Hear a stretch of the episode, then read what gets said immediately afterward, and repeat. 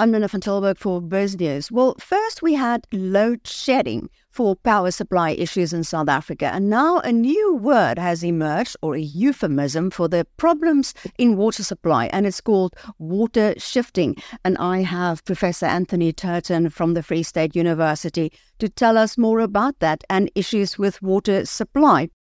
Hi, Professor Turton. So, what is water shifting? Evening to you and the listeners.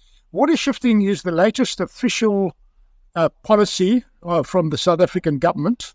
Uh, it mirrors load shedding, uh, but the difference is that load shedding is about controlling electrons flowing over wires, and water shedding is about controlling molecules flowing through pipes. And of course, a molecule is not an electron, so there's some quite fundamental differences between the two. And we're going to be learning more about those differences in the very near future because, uh, in effect, uh, the, uh, the the policy of water shifting is an admission that the water supply system in South Africa uh, has failed, at least in parts where water shifting is now becoming the official policy. So it's not a question of is it going to fail? It has failed, and this is now the way to prevent total collapse of the system. How serious is the problem of water supply in South Africa right now? Well, it's it's a, as with all of these things, they're complex, but it's not a question that we don't have water in the country. In fact, the irony is that uh, at the moment, certainly over the last uh, six to 12 months, uh, our dams and rivers across the country uh, are the fullest they've been, at least in the last uh, 20 years that I'm aware of. So it's not it's not as if we don't have water in the country. So it's not a water scarcity problem. That's not what not what it is. What it is is a failure of uh, of institutions to manage and distribute that water. So we see an institutional failure mostly at the municipal level, and it's taking place mostly in your major metros because those are the ones where the media's got the uh, you know the, the greatest focus on. So we're talking about Johannesburg, we're talking about Durban, and we're also talking about the uh, industrial area around well, what used to be known as Port Elizabeth and East London. Those are the major areas where this kind of thing's happening at the moment now. But the watershedding is a relatively uh, a new policy. It's only just starting to be implemented now. So, um, you talked about certain areas that have problems. What exactly is the reason for all these issues? So, okay, as with all of these things, they're complex. So, I'm going to just unravel the complexity and try and make it as simple as possible. So, uh, we need to go back to 1994 when we became a democracy. And uh, we need to compare the population in the country then compared to what the population in the country is now. And we'll be very surprised to find that the population has virtually doubled in that period of time. So that's the one driver. The population has basically outstripped the capacity of infrastructure to deliver. But the second thing that's happened is that uh, overlaid onto that was the uh, the legal and institutional requirement uh, um, mandated by the two uh, pieces of legislation that the ruling African National Congress brought in as the first legislation that they drafted from scratch. That was the National Water Act and the Water Services Act. And what those two acts did was radically re, uh, re uh, readjust the uh, uh, the architecture of the of control of water and the governance structures uh, uh, governing how water is allocated in the country. So that's the second thing that happened. And then the third thing that happened was that because of the political imperative of what was known as transformation, uh, dealing with equity, so called equity issues, uh, there was a radical restructuring of the uh, skills base in these institutions. So we had a major loss of skills at the very same time that the architecture of management was was was altered in a radical way. So they're leaving behind no institutional memory uh, in the municipalities because they were now expected to do things that they've never done before. And then, of course, on top of that, now you've got you know, this uh, the, the, the the whole sort of water water scarcity issue, particularly the population growth, uh, where where there's been no no significant infrastructure uh, that's been put in since 1994.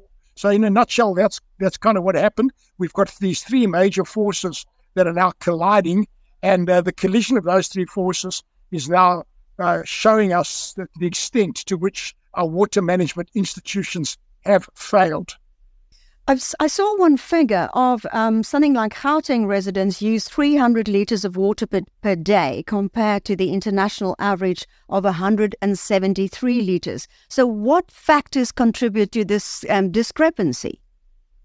Well, that uh, number you're quoting there is, in fact, uh, uh, hubris.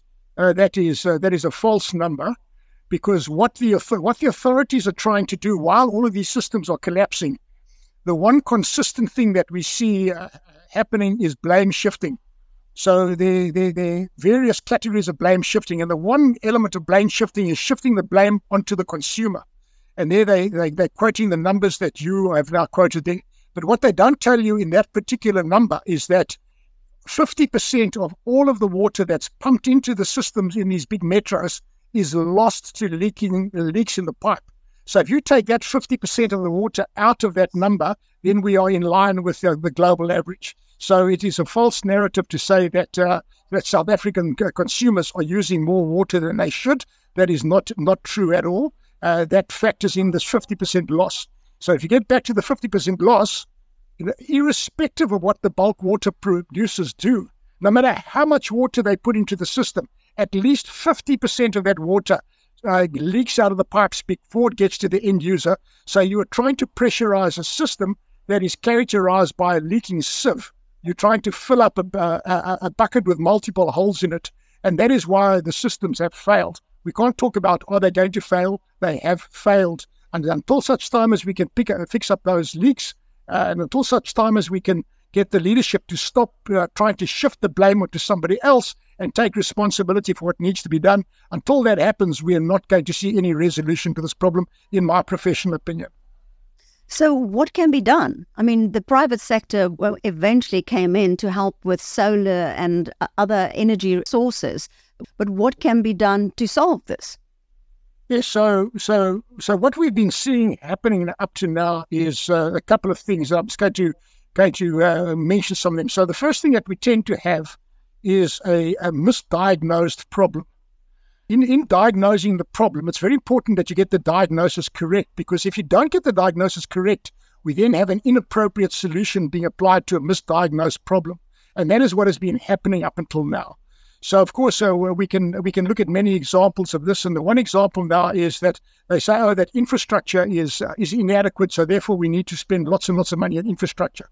But they, they haven't uh, planned that infrastructure. They don't have the have the uh, sufficient technical acumen within the within the, the, the, the institutions that make these decisions.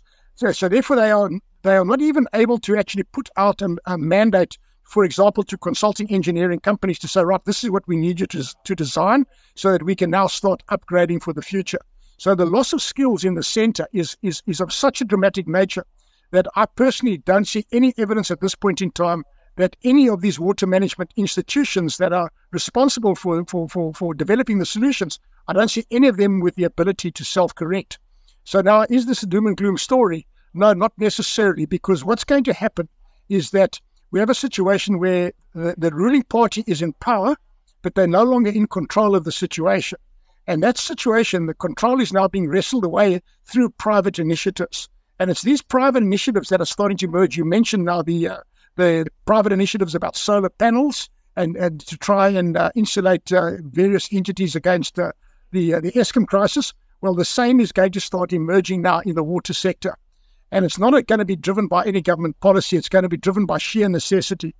So your your companies, your businesses. I'm working with many businesses at the moment, helping them to understand what the what the, what the the, the risk landscape is going forward because the risk landscape is uncharted at this point in time. And um, what you're going to start seeing now is uh, companies going to make a decision. Either the decision is either the cost of, uh, of of mitigating the risk of water failure is too high, and they're then going to make a decision to disinvest and move on. That's the one kind of decision that's going to be made. And the other decision that's going to be made is companies going to say, right, what do we need to do in order to make ourselves resilient, and what is the cost of that going to be? So, is the cost of doing something to make us resilient, is that going to kill the bottom line of the company? Or is that going to ultimately help us to buy out the other companies that are no longer able to function under this changed risk landscape? So I predict from a business perspective, we're going to go into a period of time of, of instability and in particular where uh, some companies that can do something about it are going to do something about it, and those that can't do anything about it are then going to make a decision to either disinvest or they're going to sell their, their, their interest to those that can. So I predict from a from a commercial perspective, we're going to see quite a fundamental change in the in the risk landscape going forward, and we're also going to see a fundamental change in the ownership structure of corporations in South Africa. That's my professional uh, uh, uh, uh prognosis uh, at this point in time. But uh, to say solar energy is a bit more difficult. Can't you just drill a borehole? Well, that's what many uh, many people say, and that's what many companies have been doing. And then, lo and behold, surprise, surprise, they find that the geology in South Africa is generally not conducive to good groundwater. And good groundwater, if you take, for example, the city of Johannesburg, well, it happens to be built on top of gold bearing reef. And that gold bearing reef has been contaminated by 120 years of mining. It's got uranium in the water. It's got uh, it's highly acidic water. So where you're going to find water, it's going to be highly contaminated. So part of the work that I'm doing in the commercial sector now is helping clients understand that they must not engage in a knee-jerk uh, reaction of just trying to drill a bore, because wherever you drill a bore, you've then also got to now make a decision about what uh, what treatment you need to make that water fit for purpose. And then the question I ask the, the commercial clients is, are you in the business of managing water or are you in the business of producing widgets? And uh, that's that's a very important decision because uh, you can, in fact, solve these problems without necessarily finding alternative supplies of water. And what it, what it comes down to ultimately, South Africa is going to now be faced with a very difficult choice. And that choice is they're going to have to start recycling, recapturing, retreating water they're going to have to use water. A given unit of water is going to have to be used more than once. And if you do the mathematics of this thing, you'll, uh, and I haven't got time to go into all the numbers now, but just basically at, at, at very high level numbers, if we use every unit of water that we have in South Africa, another 0.6 of a time, in other words, we've got to use all the water just a little bit more than half again. We've got to recycle that water. Then we're going to have enough water by 2035 to create full employment and to still have a thriving and, and, and investable economy. So I'm predicting that the the the the, the uh, business of recovering, capturing, uh, recycling uh, water from waste is going to become a, a significant uh, business opportunity in the near future. And of course, the other business opportunity for for every single city along the coast, from Richards Bay to Durban to East London, Port Elizabeth, Cape Town, every one of those uh, uh, cities is now fundamentally water constrained. And I can see no future for any of the businesses in that area other than to, to go to invest into uh, um, utility scale desalination works. And I've just come back from a, from a business trip into Australia, and I've learned a lot about the Australian business model where they've gone just that route, where they've got multiple uh desalination plants in all of their all of their cities there on, on the coast, and the benefits that accrue to that from a from an investor confidence perspective are absolutely massive. So what I'm seeing going forward is the likelihood that you're going to start seeing public-private partnerships emerging. And those public-private partnerships are going to probably have uh, the state as a, as a shareholder, but not as the majority shareholder. And you're going to see private capital coming into these uh, spaces. And then you're going to see the negotiation of offtake agreements where, uh, where these water uh, producers are going to become sort of independent uh, uh, water pr- producers, much like you're getting in the energy sector now, when you get independent service providers. And they're going to start selling their energy into the grid. And the same will happen with water, where these public private partnerships, these, these independent producers, are going to now uh, be servicing the, uh, the contracts into municipalities that are unable to, uh, to, to, to, to cope. And, uh, w- you know, w- the important thing is there's no shortage of capital, there's no shortage of technology. And if you look at the ocean, there's no shortage of water either. Uh, it's a question ultimately of bringing water the, the, the, the capital and the technology together into these independent service providers and uh, raising the, the, the, the, private capital for you know, to service the uh, the long term contracts. So this is what I see is likely to happen in the next few, in the next couple of years, and we're starting to see it start in, in early stages crystallizing out. Oh, where are you seeing this crystallizing already? Well, there's been some tentative uh, uh, uh, people dipping their toe in the water, for example, about desalination. And uh, what's very interesting is that in Durban, there's been some really pioneering work. The, the, the, the, the Durban water treatment uh, people have always been ahead of the curve. So, for example, the very first water treatment plant in South Africa that uh, that recovered water from sewage was in Durban, uh, the the Durban South Wastewater Treatment Works, and uh, instead of discharging their uh, their effluent out to sea, uh, they uh, cut a deal with uh, Sapref, the oil refinery, and they cut a deal with a large paper and pulp mill, and they they sell the recovered water from waste. They sell as industrial process water to those two plants and that's been running now for, for a number of years. In fact, I was uh, there when uh, when uh, Ronnie Kasrils opened it. So that was originally started under Kader Asmal. So in the early days of the ANC ANC majority rule, uh, that that decision was made. And in that very same area, also in Durban, there's been a, a, an interesting experiment ongoing now, where they've uh, taken uh, effluent from uh, from from the sewage treatment plant, and they've um, mixed that with incoming seawater to make the seawater less saline.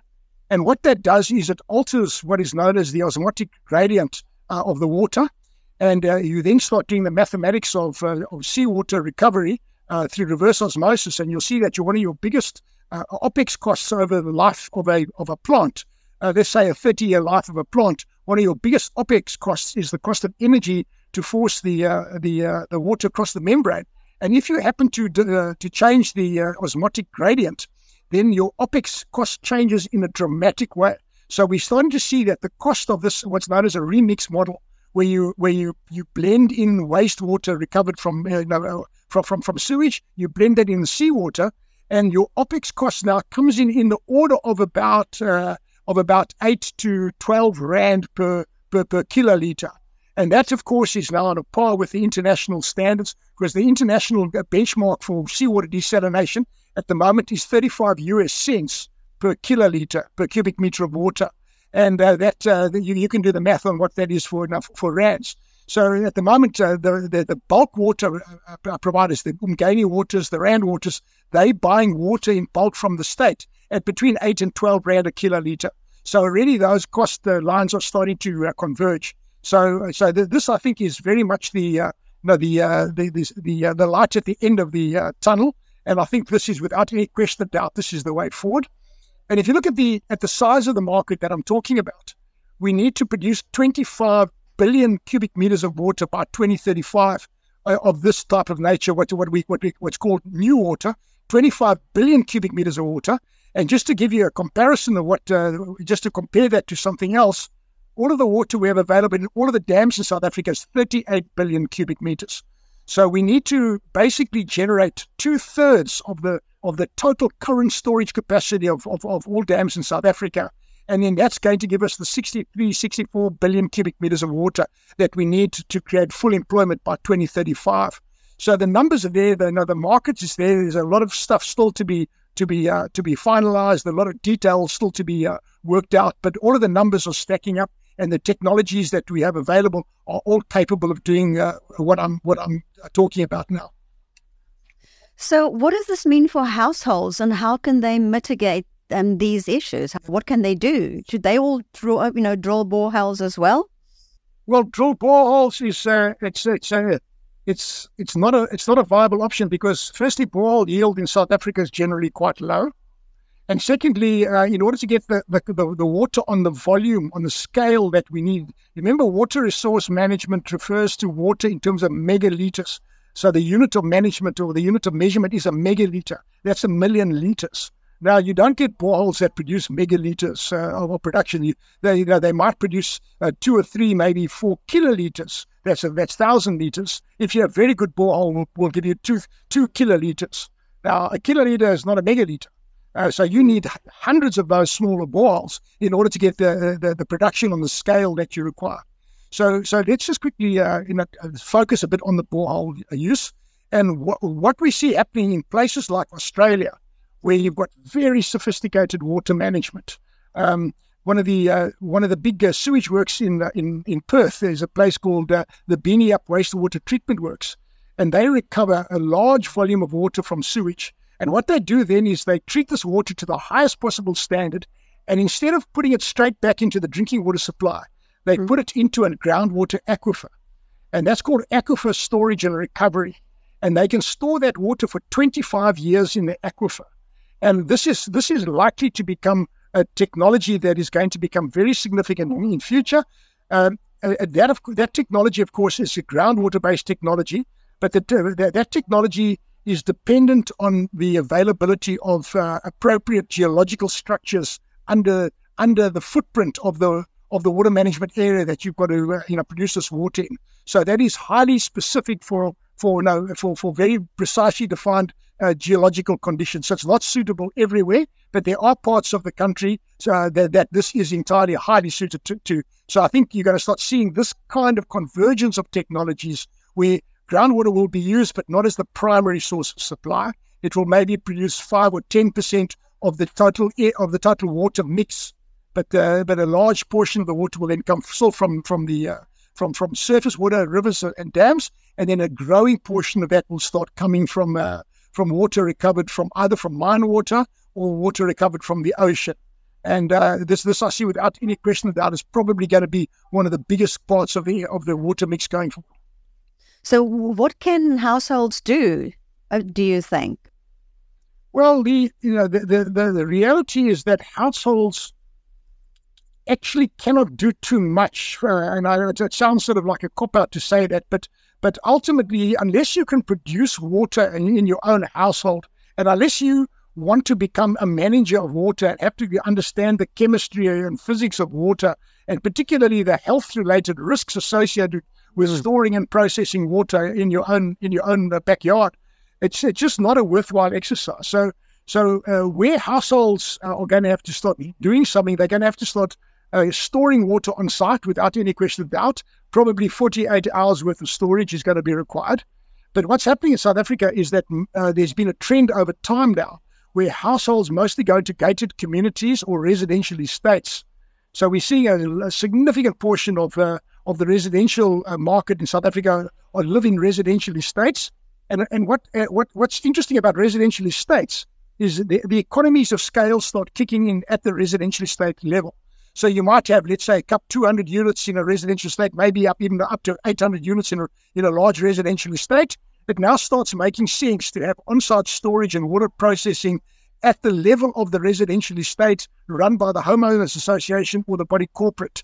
And uh, these people have got the uh, the revenue stream uh, uh, that can sustain these operations, and you can then outsource the management of these operations to professionals. So I, I see that this is likely to happen uh, over the next decade, where residential estates will start to uh, replicate the services that the failing state is unable to provide. So, water, energy, and sewage, those services, those three services, and of course, also waste disposal. Disposal of waste is also going to increasingly become uh, become managed at, at, at, the level of the uh, of the residential estate. Well, how safe is the, the water? How is this going to influence the safety of water? Because we have had the issue of cholera in Hammanskraal? Well, you know, now we get into a, a completely different conversation now. And uh, the, the latest data that I've seen is that in South Africa, we produce approximately 7 billion liters of sewage every day in the country. 7 billion liters every single day is produced.